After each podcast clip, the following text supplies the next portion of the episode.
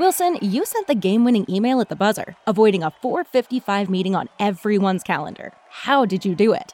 I got a huge assist from Grammarly, an AI writing partner that helped me make my point. And it works everywhere I write. Summarizing a doc only took one click. When everyone uses Grammarly, everything just makes sense.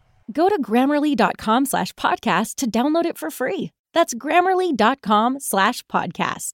Easier said, done.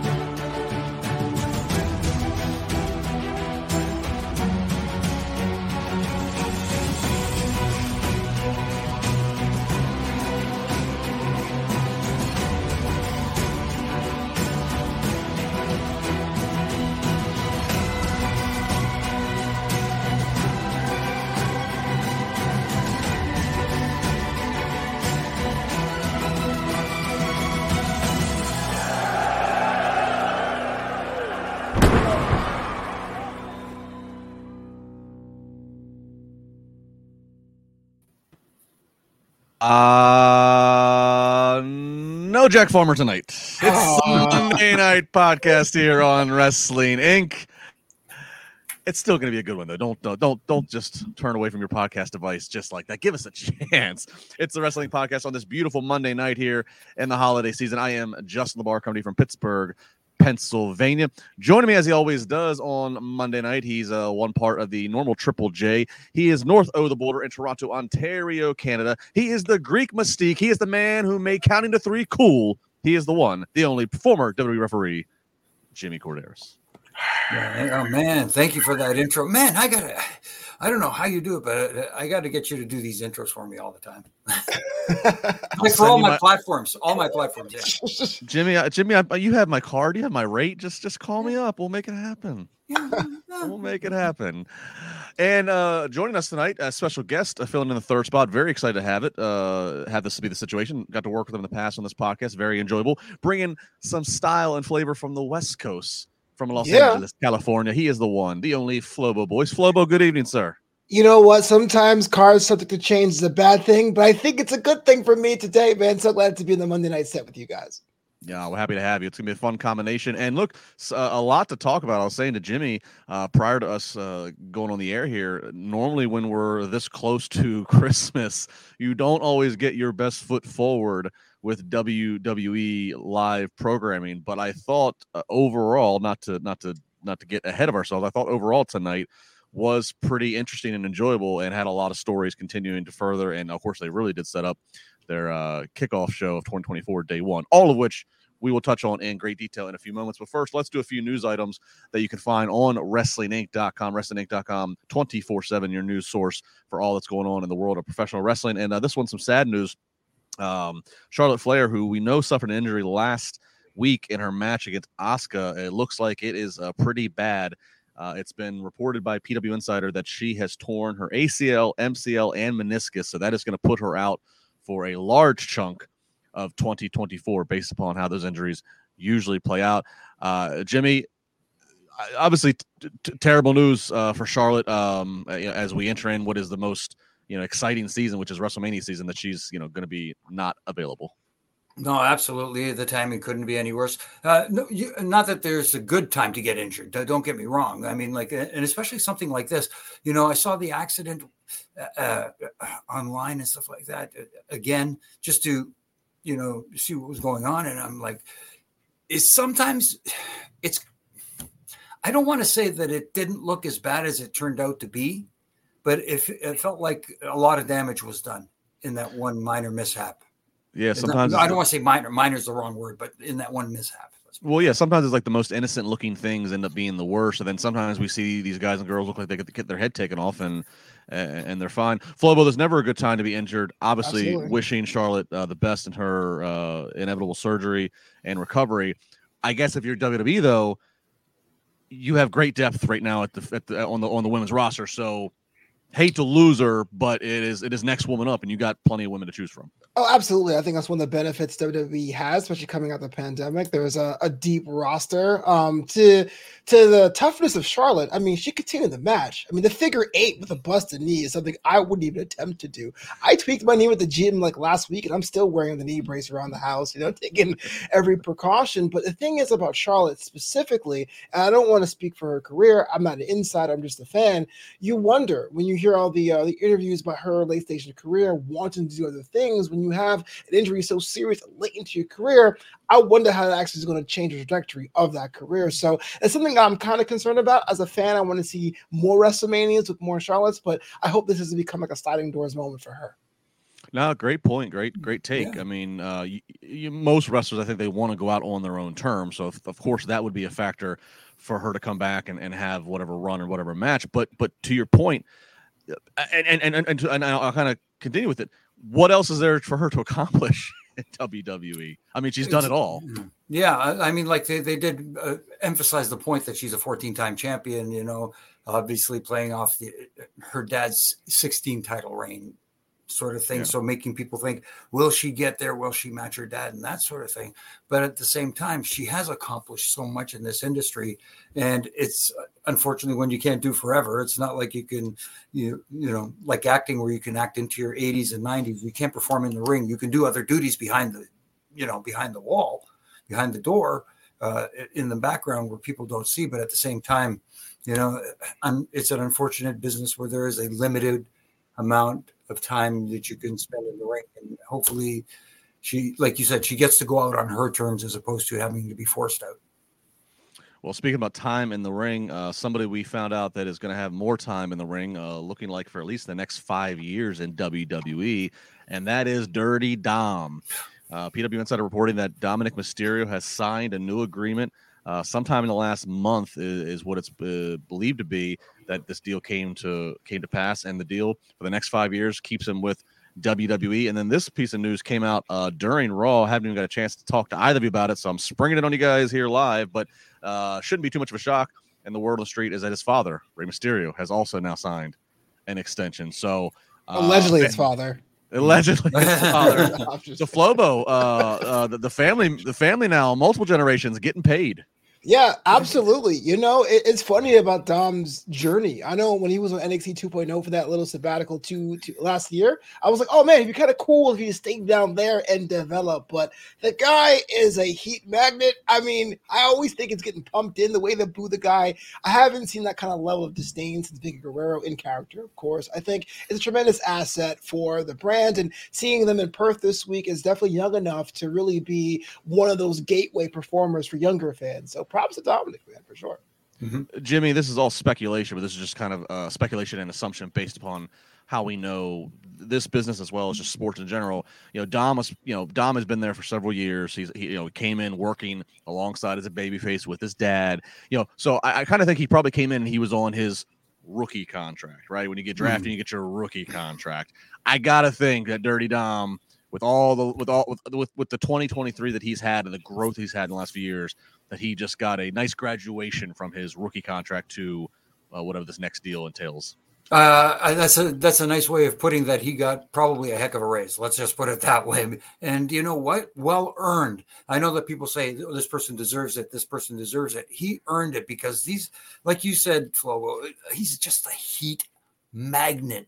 Look at tonight, like uh, during the promo segment. I don't want to get into the, the show too much, but it's not just tonight, it's every night. He just grabs the mic and as he puts it to his mouth, the crowd just they're just on fire and boo, and they don't want to hear him speak and whatever. And he's gotten good at at playing off the crowd with that. He's just like he's he's become such a great sponge and such a great heel, and it's it's it's a heck of a signing. It's a smart move. He's a young man. It's hard to believe that I remember this little guy that used to come to the shows when when when Rey used to bring uh, the family, you know, and stuff like that. When he was just a little kid and just hanging around and uh, and and seeing him do this, it's awesome.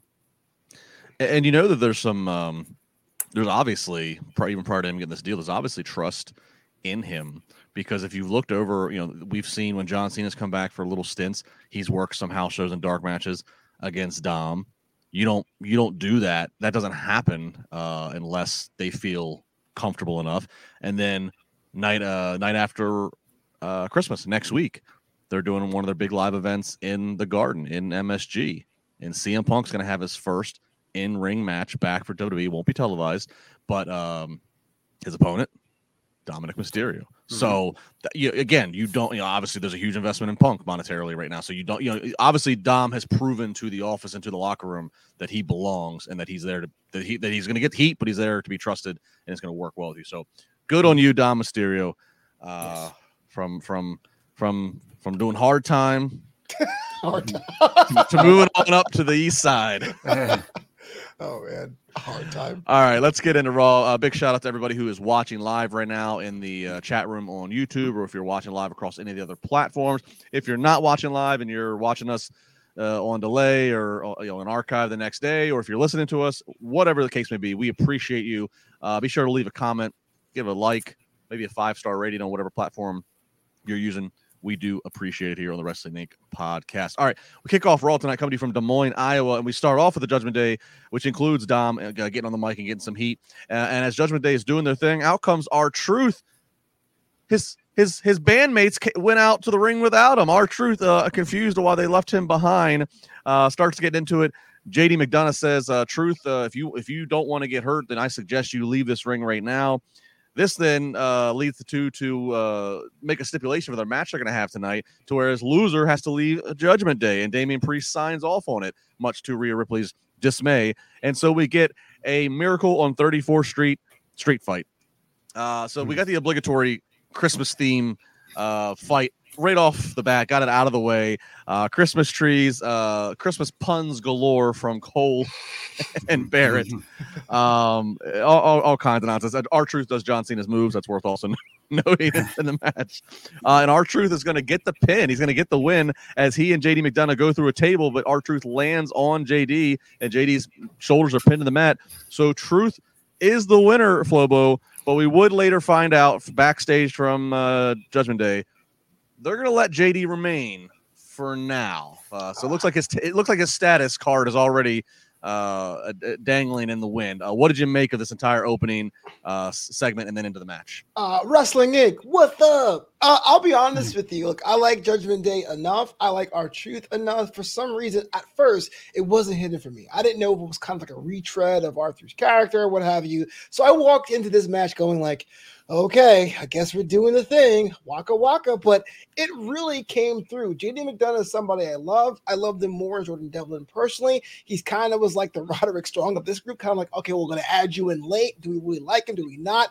And there's real tension there for Damian Priest to, to use later. Now, granted, it wasn't binding. JD's still part of the group, but how cool was it? Right off the Rip, you get your holiday stuff out the way. R-Truth makes everyone laugh. He's in the Judgment Day for another night, and we could do it again next week or two weeks from now, day mm-hmm. one. So I think all the marks were hit. Uh, Jimmy, uh, R-Truth, he is an entertainment treasure.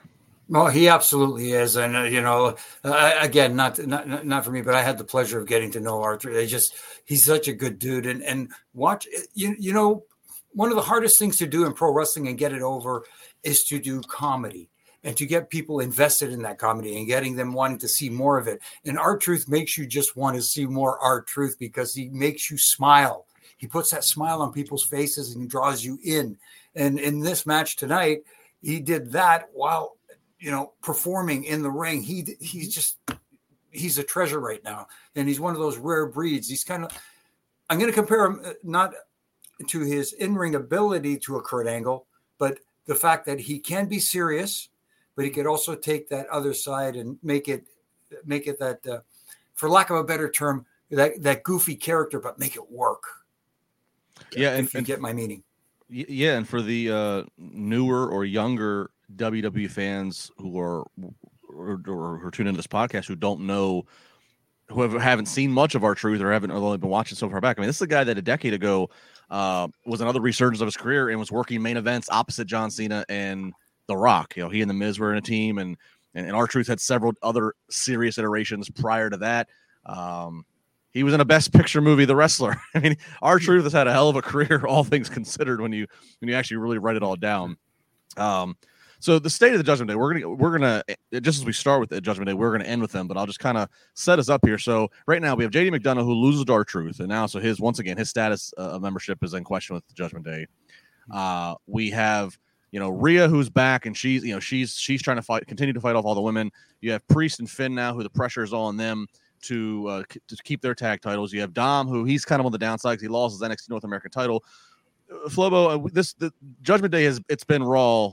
Raw has been Judgment Day all year. I mean, are you finally ready for the implosion? Or are we approaching just full on implosion um, here on this group?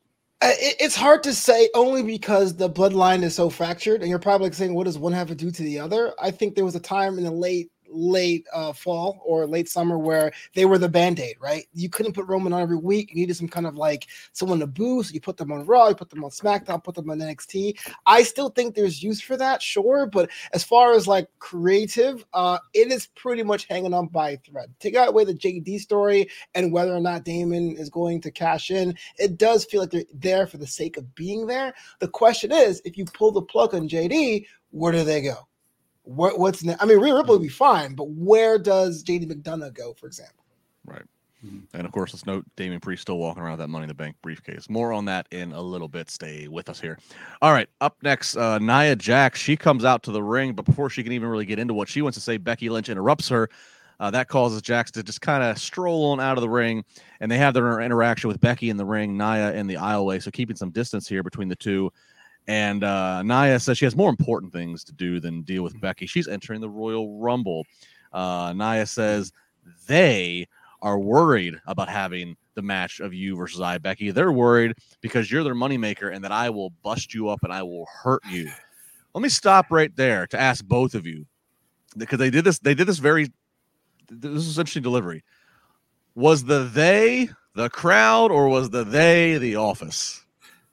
I think they left it uh, up to interpretation for the audience to decide who they, because obviously the hardcore diehard wrestling fans are going to say, "Oh, she's referring to The Office," but the ones who are who are less, you know, peel back the curtain kind of people and just want to be entertained probably thought, "Oh, they're talking about us."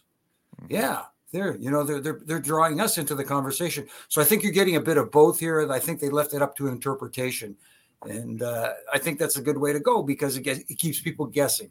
Uh, Well, uh, Yeah, some it- people guessing at least, interesting, interesting double play on words. So we continue on. So Nia delivers that line, but then Becky fires back, and Becky's basically like, "You don't want to have this match because you want to kind of live off that little bit of fame uh, uh, of being the one who kind of helped catapult the man uh, run." She goes, Becky goes, "You know that if we have the match, I'm going to beat you, and then you have nothing else to to, to cling to."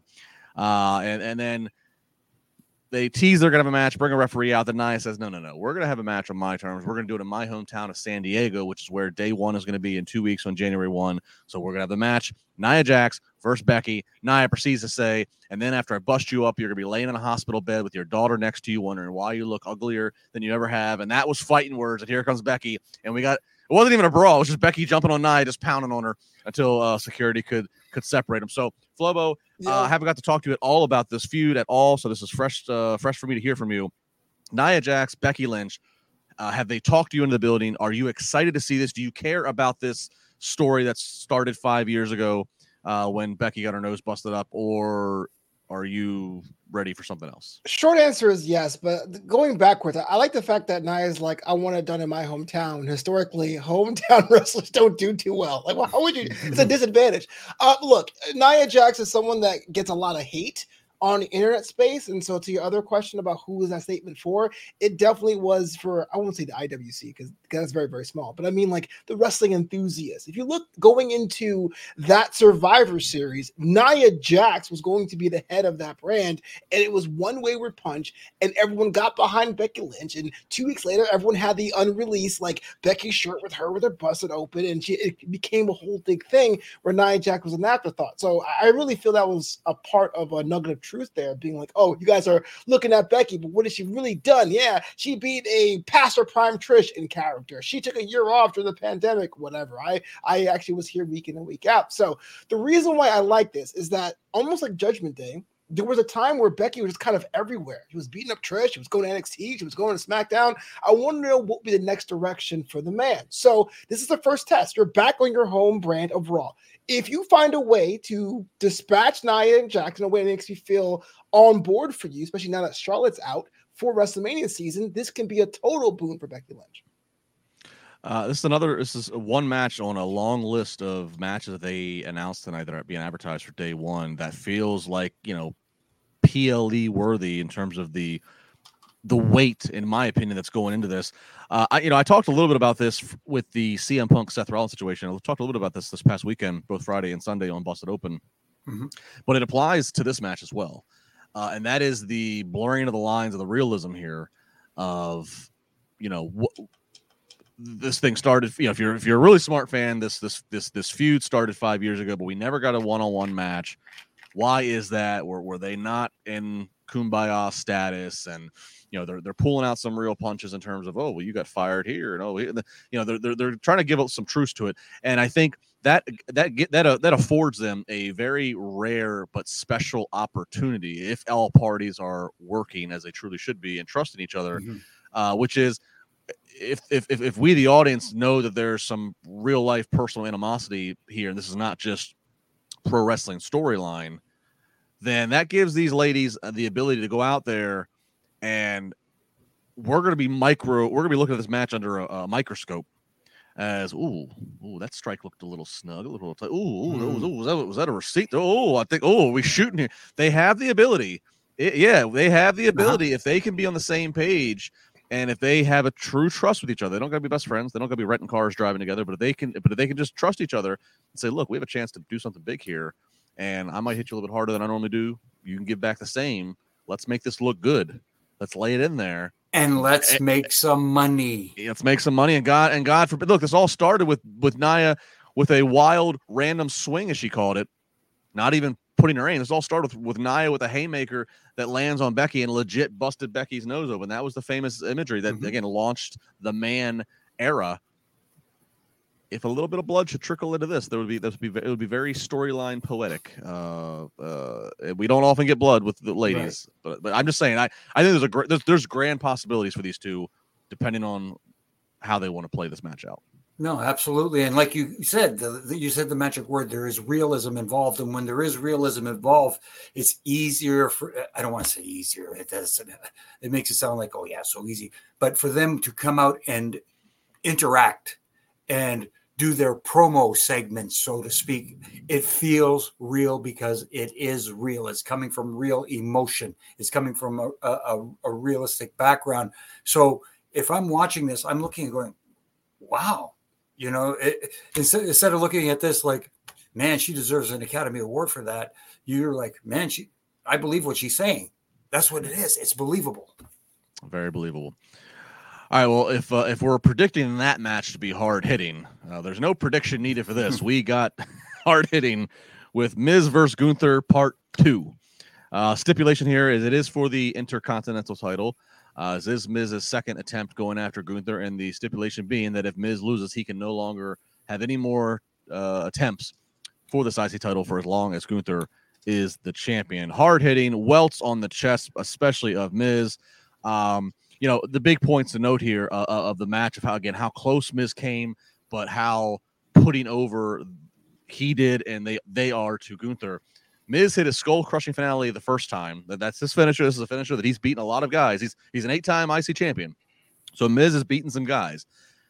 Skull crushing finale. Gunther kicks out of it, and then later we get skull crushing finale from the second rope and Gunther rolls out of the ring, so we don't even get the pin attempt. So twice Miz hits his finisher, and twice it cannot ultimately get the job done in time because Gunther's then going to hit uh, a power bomb and then has a stacked pin on the Miz and gets the victory. So Miz once again, Flobo, uh, showing that he is more than just the reality show guy, showing why he has the staying power that he has in WWE.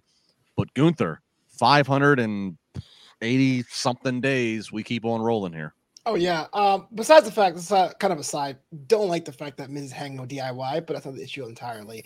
This match here is my favorite story of the night. Whether or not it was okay, I'm gonna try to beat you with with holds. That's not working with the Miz. Okay, I'm gonna try strikes. That's definitely not working. Uh, and then having uh, the injured hand, I really thought it was really cool. I, thing about Walter Gunther, it, Gunther is so good at at drawing you in. One of my favorite matches of all time was was Walter at the time against Tyler Bate at Takeover UK. And I get, you know, here's a guy that should be as a bumbling oaf, but he's so flexible uh, to make anyone feel they have a chance. I was on the edge of my seat for this one, which is kind of hard to do because I'm a jaded wrestling fan. You know what I'm saying? Yeah, Jimmy. Uh, you know, look, this is Miz's second attempt, so already I'm like, well, if, if they wanted to have him beat Gunther, we would have we would have got it at the pay per view.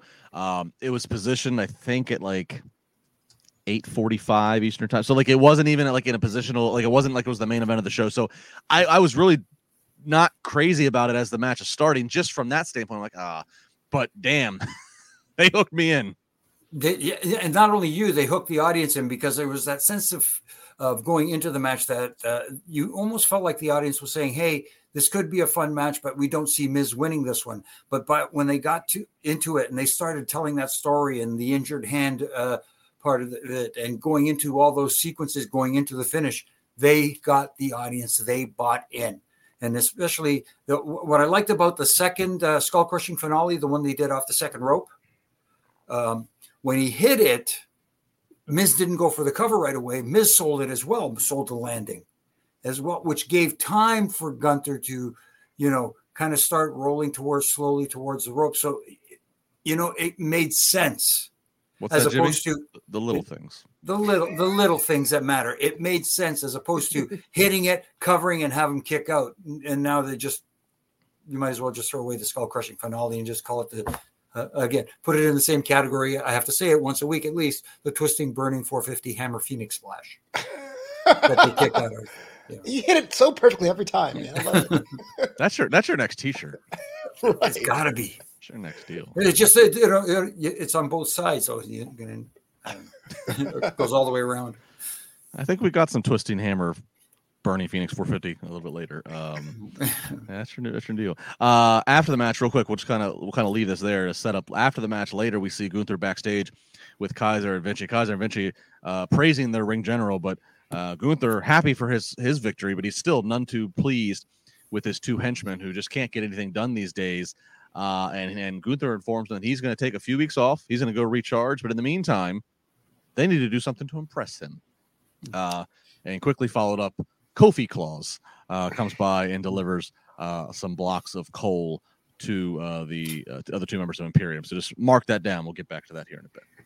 Okay. All right, it's time for the advertised courtesy of Shinsuke Nakamura. It is the American Nightmare Before Christmas, where Nakamura, with all kinds of visuals and and and, and such, and then uh, of subtitles, giving a rhyming a rhyming poem about his situation with Cody Rhodes and ending this nightmare.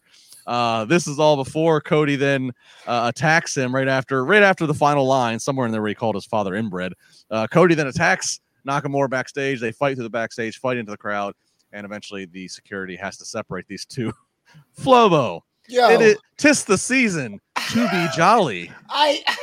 I, I, I, I am I'm a loss for words there, Justin LaBar. I mean, when did the king of strong style get into the mind games business? And why is he rhyming? And why is he backstage with the book? I, I don't understand this. Look, I get it. Shinsuke Nakamura is everyone's side quest champ right now. You kind of go to a main story. He kind of jumps out at you in the forest like in an anime. Fine, I get that. But him reading a book is not intimidating, although calling your dad Ember is pretty funny. Uh, I just want this to be over with. This is the opposite of Nia Jax and Becky Lynch. Just let them fight the like the crowd was chanting and get it over with.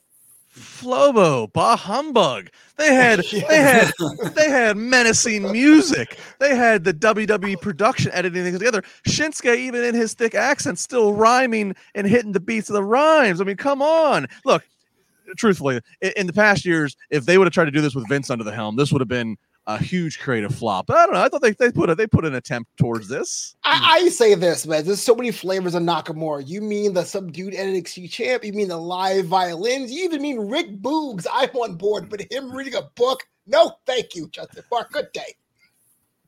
I, I, the, I one hope, he, thing I, I, I hope he hits Cody Rhodes over the head with that book, just to, just just to provide a reason for that book being around. Jimmy, go ahead.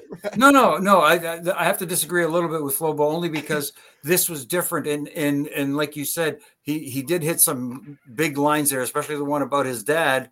But instead of being in the back somewhere hidden and and nothing happening, and having Cody have to come out to the ring and challenge him and whatever, Cody found him and went after him, and it began there. He, you know what I mean? He he he interrupted the proceedings of the nightmare before Christmas, and I like that it it worked its way out into the crowd and and basically finished off there. That part I like that you know where you know it's always that somebody says something backstage and nobody ever gets to them unless it's an interview segment somewhere. You know, Yeah. uh, wherever wherever Shinsuke was hiding reading that book, Cody found him. I, I will say I will say this though. I, I am you know last week they had that advertised match and uh, and I was a big believer that okay we have uh, you know still a good bit of time until we get to Rumble. Uh, i i was of the belief last week that Nakamura needed to get some kind of victory by hook or by crook. Mhm. You know, and, and that ended up being what it ended up being a DQ at the very end because of, of him spitting the mist and the ref sees it.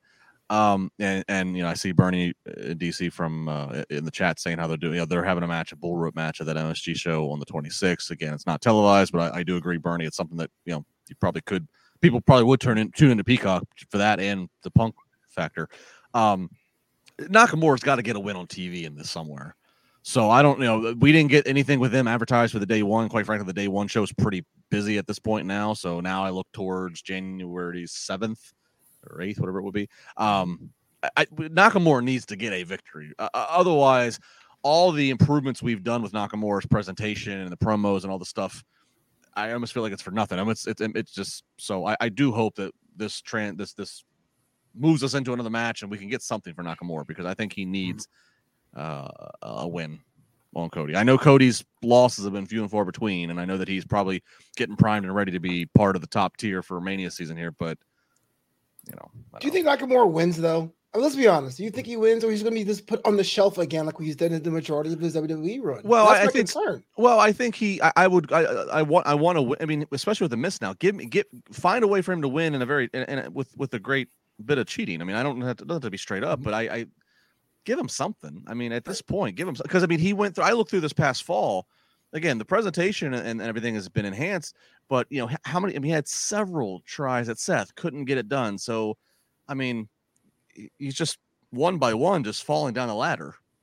the, the one thing you said, Justin, is you have him get the win by any means necessary. You talk about in in true heel fashion where there's heat on him because you can always get that babyface heat back on Cody. Yeah. easily going forward to whatever story uh, him finishing his story because Fair. that story is always there. So Yeah. yeah, I see what you're saying. I'm with Well, it. we'll, we'll go. Libo. I'm with that. With what Jimmy's saying. I'm with that. Well, we'll see where they go. Like I said, they did not advertise anything for them for day one. Not that they couldn't add something. Again, it's a three-hour show, so they have time. Um, but we'll see where it goes. All right, up next we get a tag team title match on the women's division. Here we get uh, champions Piper Niven and Chelsea Green defending against Kayden Carter and Katana Chance. Uh, and we've seen a lot of the new offense, the acrobatic offense from Carter and Chance in the previous weeks. WWE consistently really trying to establish them to the audience, and for good reason, as we will find out as we are going to see a big false finish with their keg stand, uh, Carter and Chance's keg stand uh, double team finish. That's going to be a false finish, but then they're going to hit the after party, which is basically um, uh, Carter holding up their opponent, uh, kind of propping them up while uh, Chance hits a 450 splash, and that is going to do it. New champions and Carter and Chance. Uh, so Flobo, uh, you know these these young ladies again, uh, they had a, a solid run in NXT, but again, not everybody that watches Raw watches NXT. So this is a start from scratch project in some regards. Uh, do you agree with Chelsea and Piper dropping the titles, and do you agree with them dropping it to these two?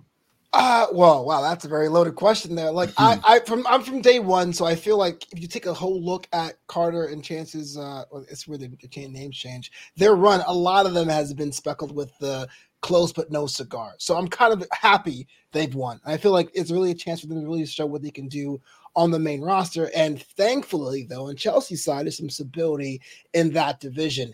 It felt pretty quick in the scheme of things with the Rumble coming and day one coming. Um, I probably wouldn't have done it tonight here in Iowa. I feel like another city would be a lot more appreciative of Carter and Chance, but I think it was time. I think uh, Niven and Green Chelsea Green did what they had to do. They brought those titles a little bit of heat. Now you know what it meant to that be in the top of that division. I just wish it was a little, a little bit later on, maybe a little in January. Uh, Jimmy, your thoughts on this title switch? No, uh, uh, again, uh, the the crowd told you everything you needed to know.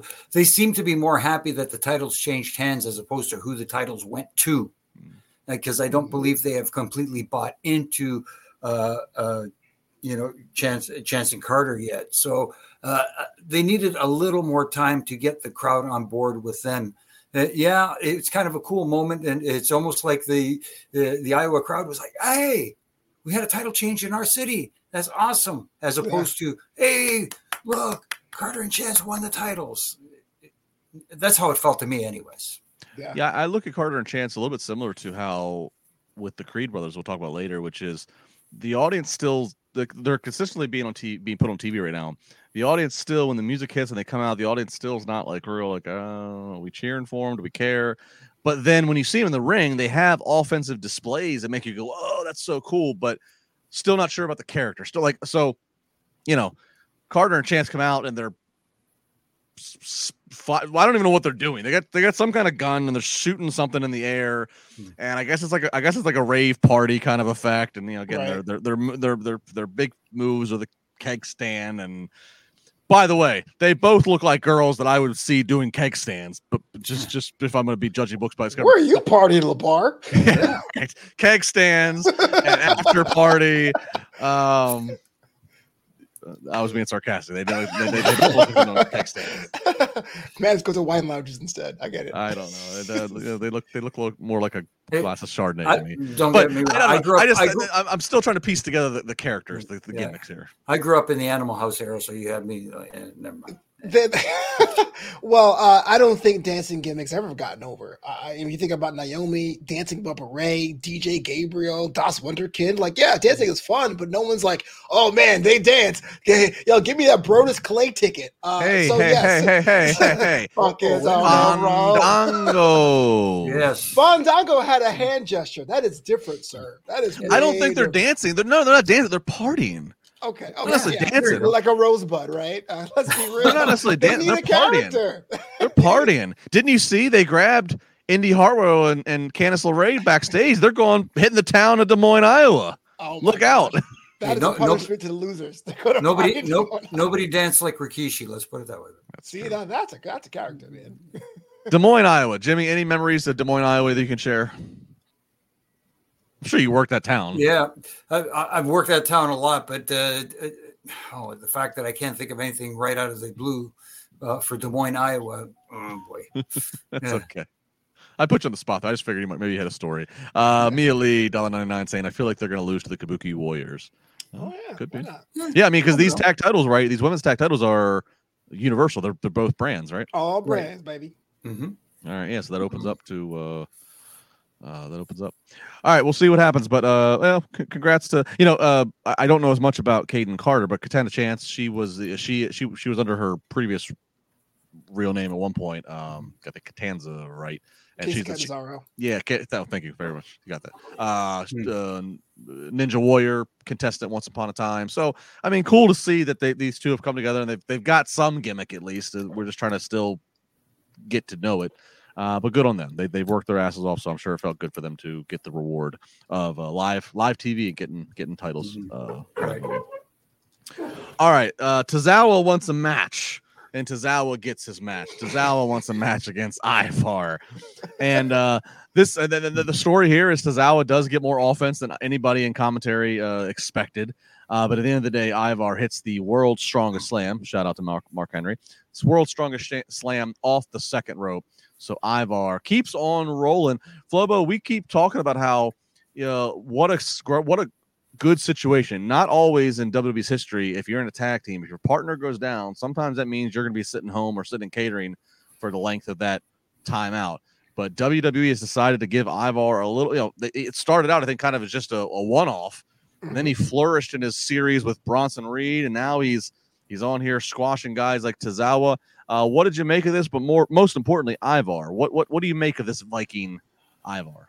I am personally still not sold on Ivar. I, I know I should be sold because I love my horses. I understand uh, the whole tag team separation thing. It does feel odd to be on Raw uh, with with that kind of character, like like with Valhalla and all that stuff. It seems very medieval times, and not, not necessarily a bad thing, but it's kind of interesting you compare it to other characters on the roster. Now, that said, that is a big man that can move. And even though WWE has a lot of them and they're still coming through the pipe, like Oba Femi, Ansu Jones, all those guys, it says a lot about the athleticism of the brand. So I'm on board. The matches don't disappoint.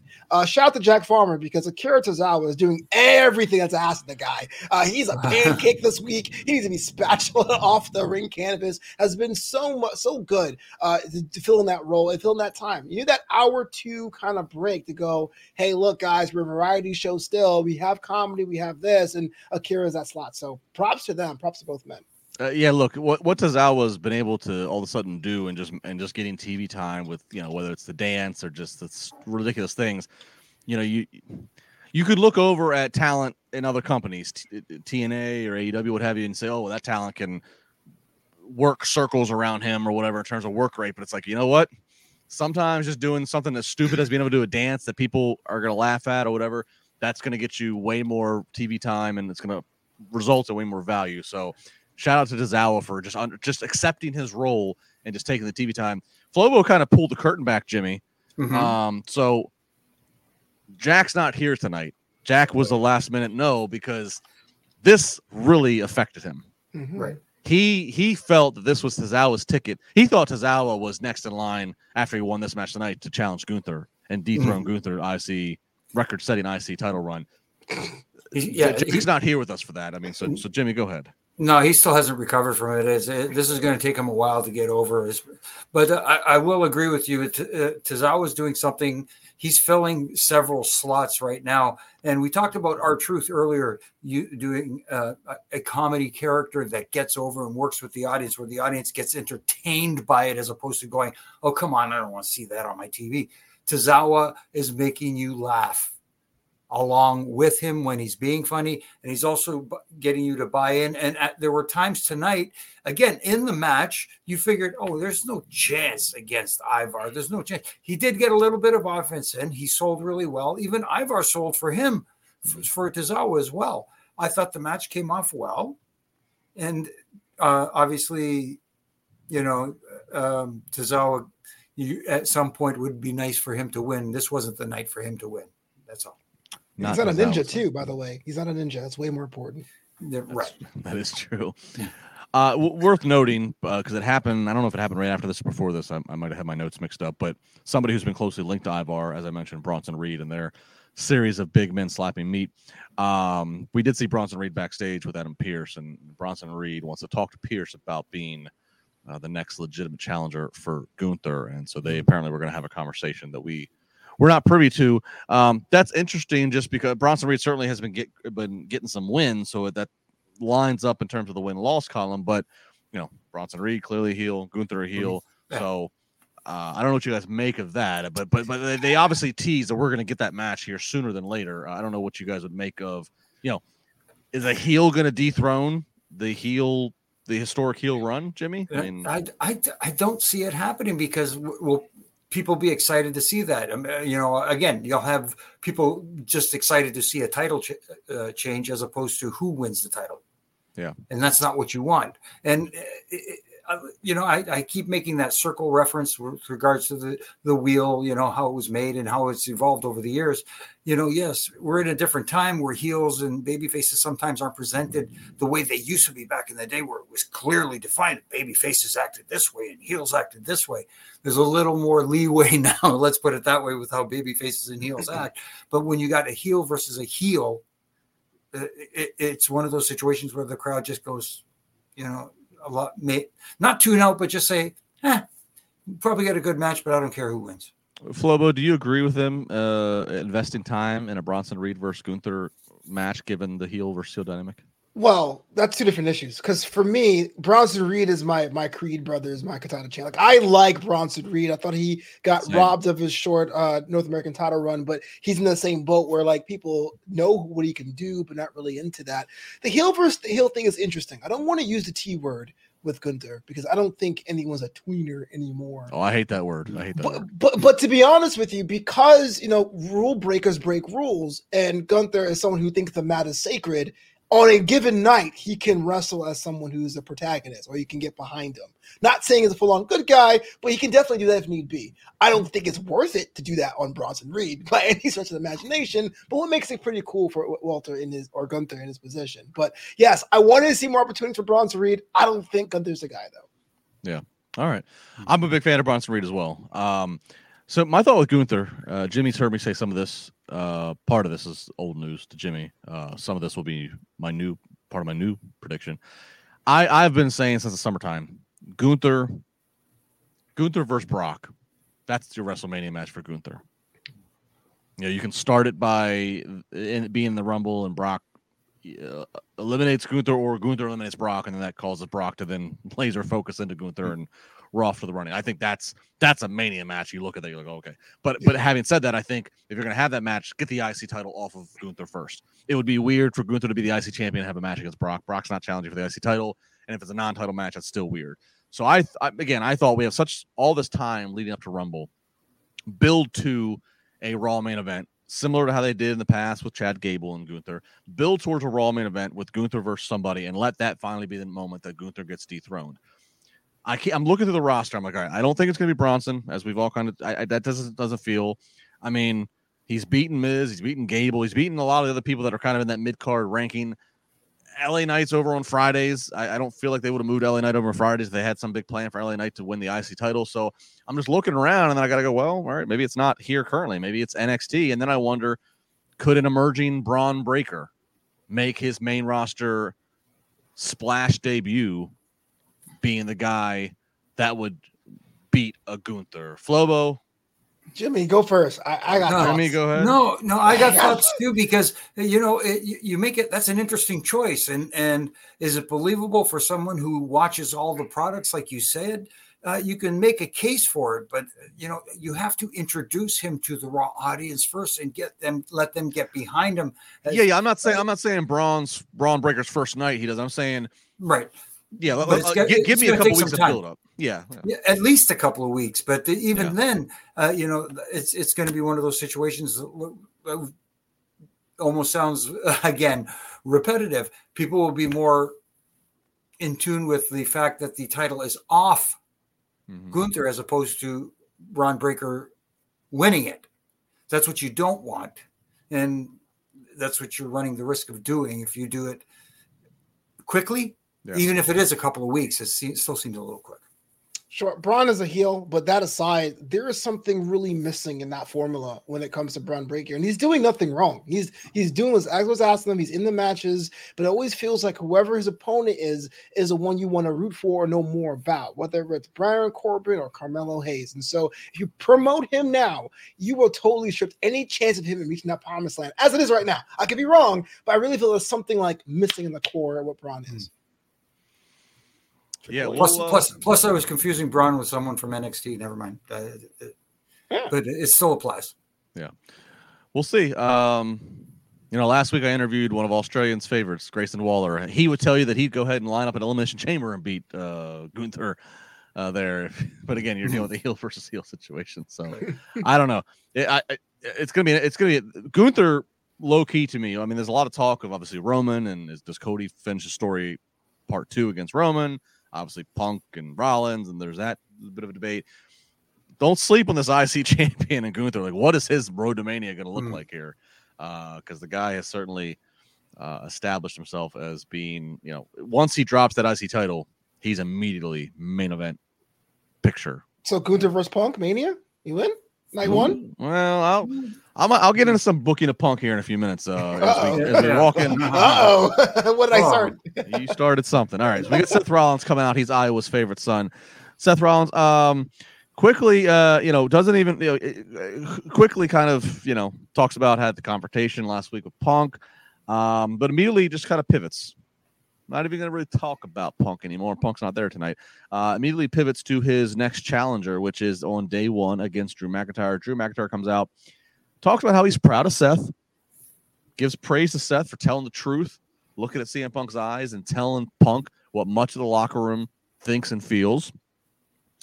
And then Drew proceeds to kind of give an emotional story about how he doesn't just want Seth's title, he needs it. Talking about how he's gone back home and he's seeing his family and he's seeing his parents and they're getting older and health is declining and needs to be there, but then he's got to leave to go be the superstar that he is. And now he's starting to question for the first time ever are these sacrifices worth it?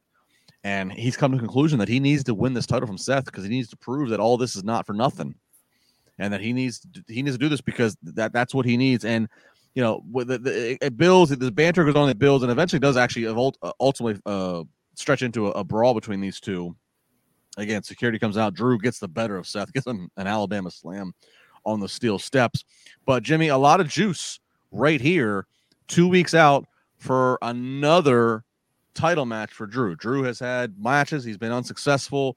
Uh, but once again, here, this one, this really did make me feel like, man, like, are, are we, are we, are we getting towards Seth dropping this title? Or, or did you feel any conviction of that happening, or or, or no?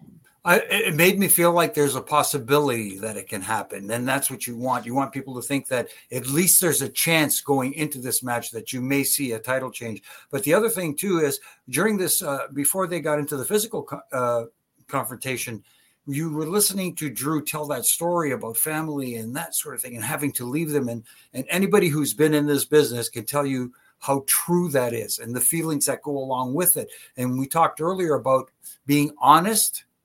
That's how that felt coming from Drew. It felt like honesty coming out of Drew. You almost felt that emotion come out of him. And that's what's making this work as well. You know, because eh, you talk, you know, you said the, the term tweener, and we don't like that word because, and Drew is kind of in that position where he's pretty much a heel, but is he really kind of sort of? I don't know. But uh, at the same time, this current iteration of Drew is working. It's getting people invested in him because he you can see the conviction when he speaks. Yeah. And hear it. Sorry. Yeah, absolutely. Um, I it's kind of interesting. He came out saying I don't want to fight. He ended up fighting anyway. It always breaks down to a conflict thing. I like Drew. I like him enough. I think it's just, and I think he touched upon this a month ago. I mean, he just unfortunate that he was the pandemic champion, and we all want to put that time period behind us. Like we want to put behind Apollo Crews's Nigerian title reign, right? And so what happens is a lot of things get pushed by the wayside. So Drew is like, I need this championship. I wanted to give it to him. I think he deserves it, but do I want to see another run? I'm not so sure. Wow. I don't know oh, what happened here. It looks like we lost Justin.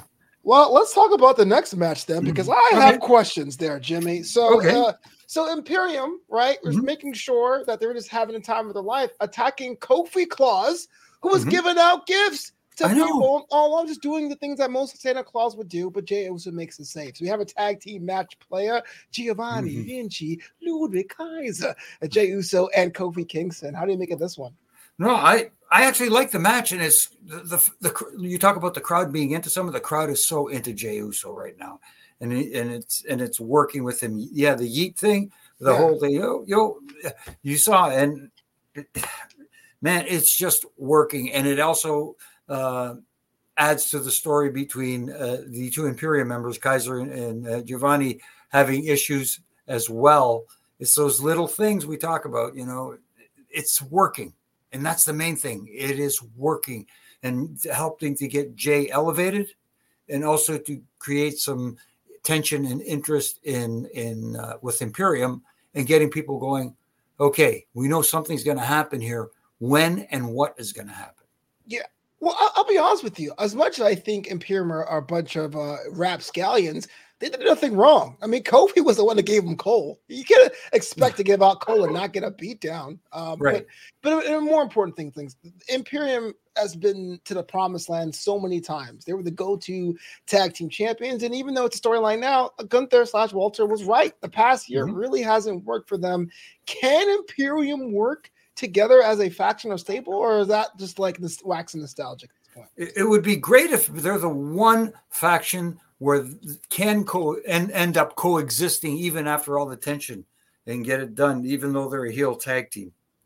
Okay, yeah, I'm I'm with that, and also with the Jey Uso thing, I thought the separation between Jey and Jimmy is going to be like a week or two, but looks like he's here long term. There's some talk in the chat about having Jey hmm. Uso in that IC title division. Do you see them there, or do you see him still in the mix for the World Championship?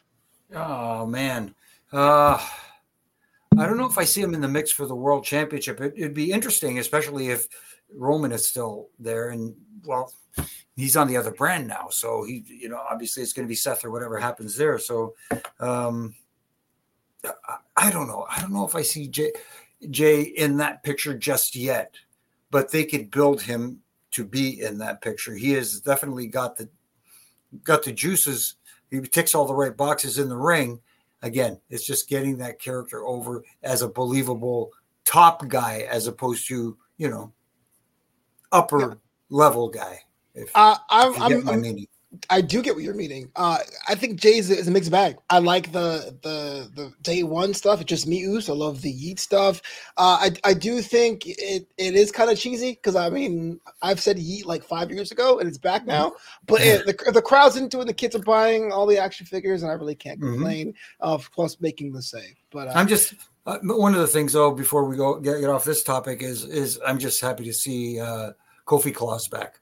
Kofi Kofi was always one of my favorite people, man. Did he, he stuff his booty? That's the question I had.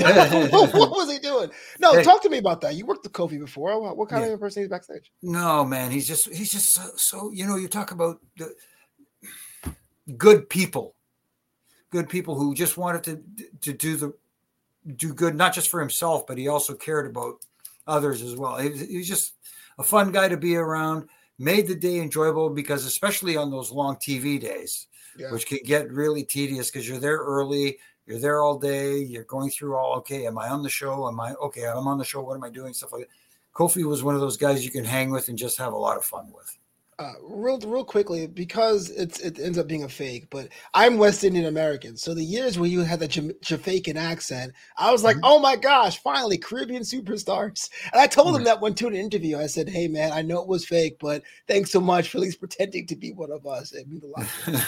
Uh, but but let's move on. Uh, the tag team match, our main event, actually, or one of our main events here. Uh, the mm-hmm. Creed brothers of Diamond Mine still, because they still have Diamond Mines on their singlets, taking on Judgment Day between Priest and Balor. The match was a human demolition derby. Bodies were flying. The Creed brothers don't wear knee pads, but they're still going to try and pretend like they do. But it's Judgment Day getting the win. They walk away with the win. Jimmy, walk me through this one. No, I, am fine with that because uh, you you know I talk always and down here, and you've heard me how many times say it since uh, the couple of times we've been on together. The crowd tells the story, and at first it felt again like one of those situations where the crowd wasn't buying into the fact that the Creeds were had had a chance of winning the titles tonight, and you can tell by the lack of response they were getting. But as the match progressed, the Creed brothers started winning the crowd over Mm-hmm. Yes, and they started getting you. on board. And then by the time they got to you, you, know the hot tag and let's start going to the false finishes to lead up to the finishes, the crowd had bought in completely, and they were with the match and they were loving it. And they actually at times it looked like they thought that there was a possibility that the Creed brothers could win the titles. And if they if if they were to win the titles, it wouldn't be one of those situations that I mentioned earlier where oh it was cool to see the championship change hands. They would have been legitimately happy to see them taken off, you know, the Judgment Day and them winning it. But uh, uh, I think it was the right choice here to not have them put in that spot just yet because I still think they need to win the crowd over more and get them more on board. Okay, so here's what about that with a lot of talent here. A lot of the NXT call us with, with Chance mm-hmm. and Carter and Bronson Reed and now the Creed brothers.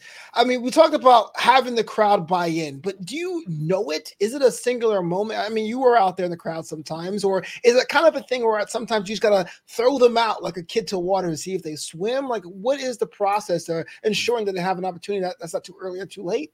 No, no, it's a little bit of everything, and it was easier back in the day because we, when they ran so many live events slash house shows, that's where you got the feeling from your audience live whether they were resonating by the response they were getting at those shows, and it you you you can sense it on television as well, especially you know if they quote unquote enhance the sound a little bit, but uh, still the audiences who you know buys a ticket, pays money to see these talents. And if you get them invested, that's fine. And I think, again, like I said, they don't have that opportunity to go out to the and do as many live events to get those uh, get themselves honed in, for lack of a better term.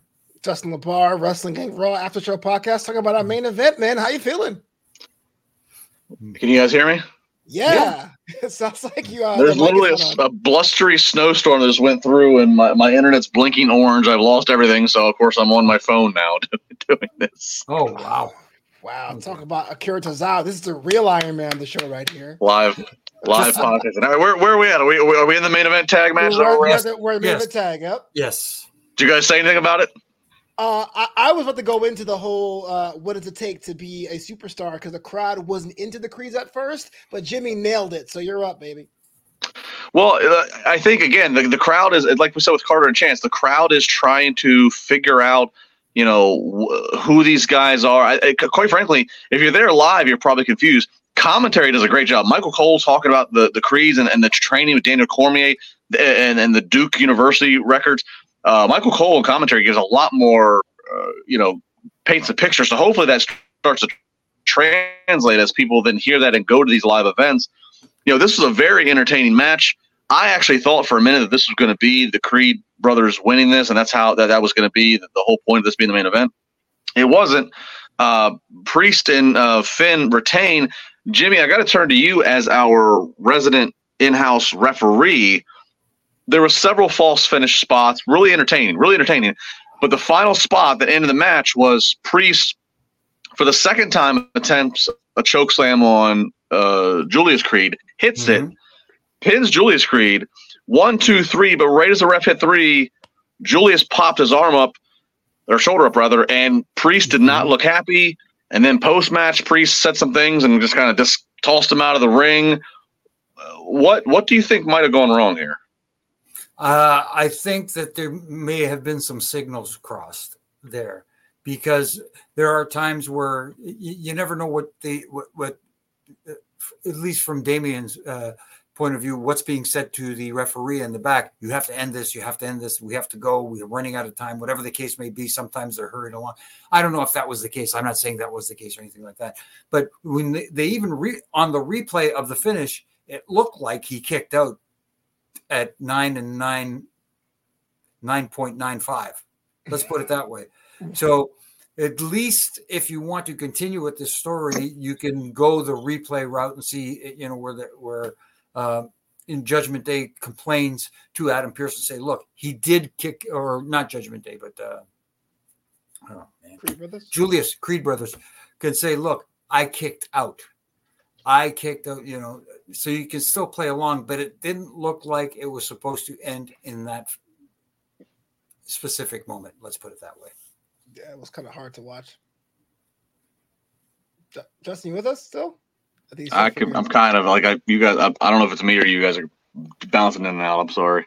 Okay, yeah, man, but you control the stream, so you have to end it at some point. well, no, I'll just say this real quick. The way the way the way it looked to me was that maybe Julius got confused and didn't think that was the end, that that wasn't the finish, and that's why he put his arm up.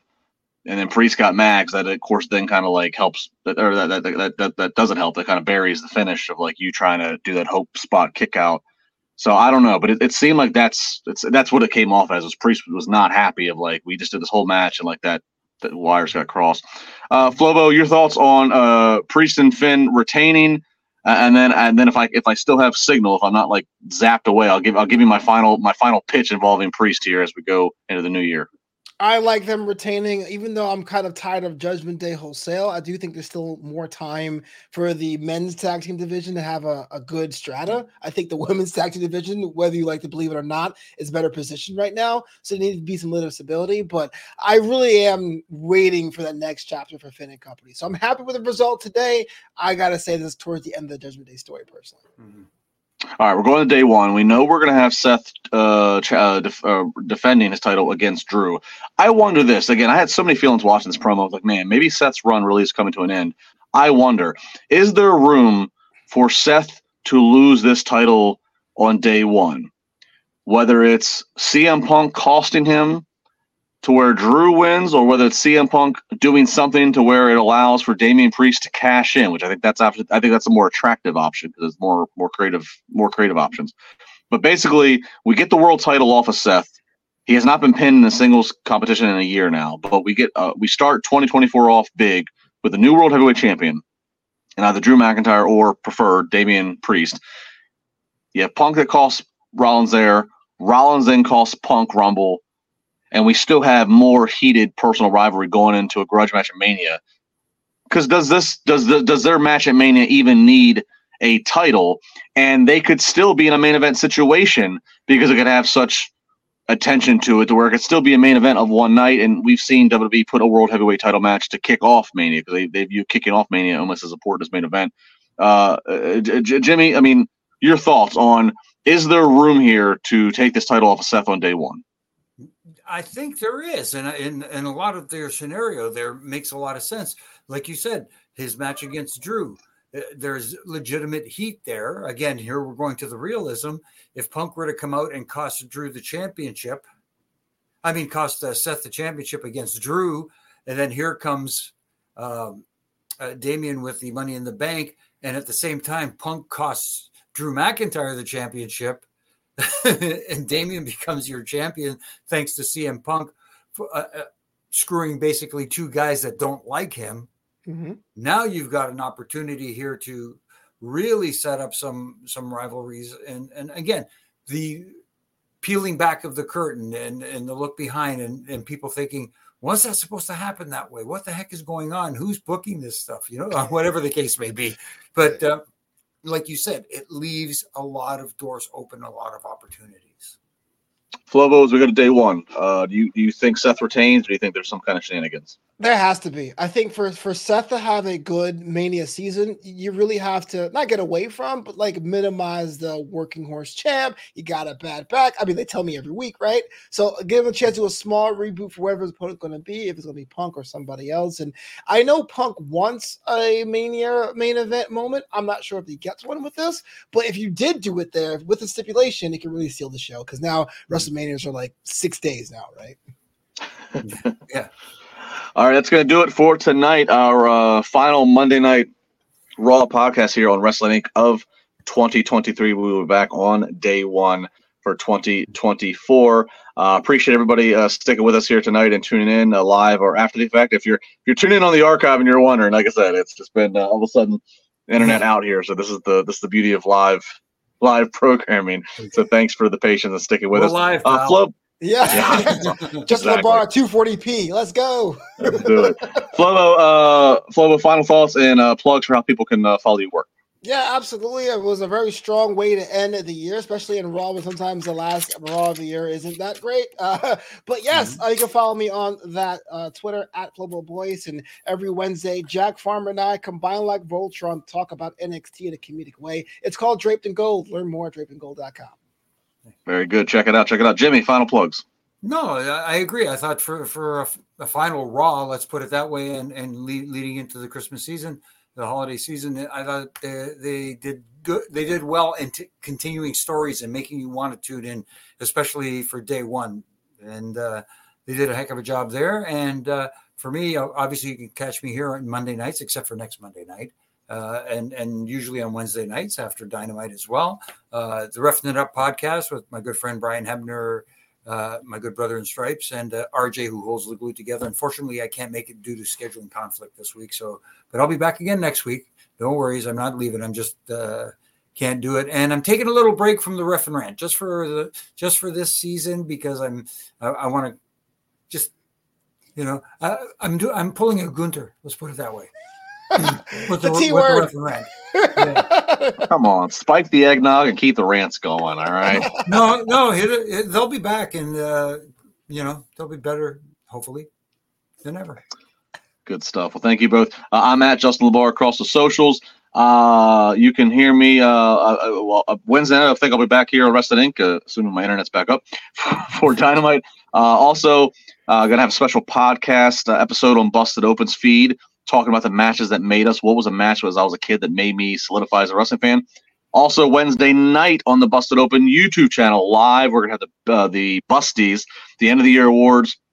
Dave LaGreca, Bully Ray, Tommy Dreamer, Mark Henry, myself, Thunder Rosa. We're all going to be part of it. It's going to be kind of an award show feel. It's going to be live on the YouTube channel. So that'll be kicking off at 5 p.m. Eastern Time, I believe. So a lot of fun stuff as we approach the uh, holiday season. And then uh, you know, busted open Friday morning, Sparkle Bar, Sunday episode. No next, no episode next Sunday. We'll be back on New Year's Eve. A lot of stuff. Hit me up on the social. Follow that stuff. Flobo, thanks for joining us tonight. Jimmy, thanks as always. It's been a great 2023. Thanks to all of you guys in the chat and uh, viewing and watching at home. That's going to do it. Be safe. Be good. Merry Christmas. Happy holidays. Be safe. Love, love each other. Yeet, yeet, yeet.